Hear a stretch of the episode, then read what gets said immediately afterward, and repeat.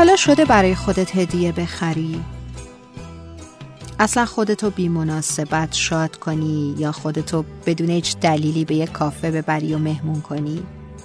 یعنی خودتو به خودت مهمون کنی نمی‌دونم چرا همه ما منتظریم که برامون هدیه بیارن یا یکی پیدا بشه به کافه چیزی ما رو دعوت کنه جون دلم یه بعد از ظهر دلانگیز یه لباس خوب بپوش به خودت برس.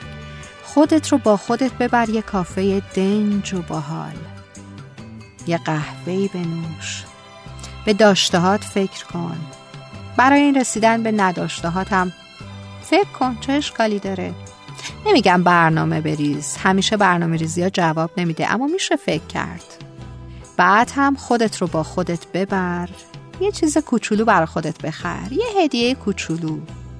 هر چی که شادت می‌کنه اونو به خودت هدیه بده. هر چی که حالتو خوب می‌کنه. مهم اینه که حال دلمون خوب باشه.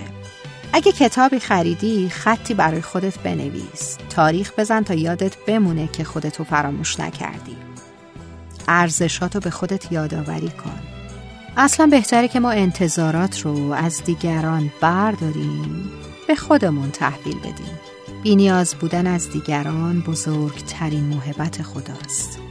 اینو هیچ وقت فراموش نکنید.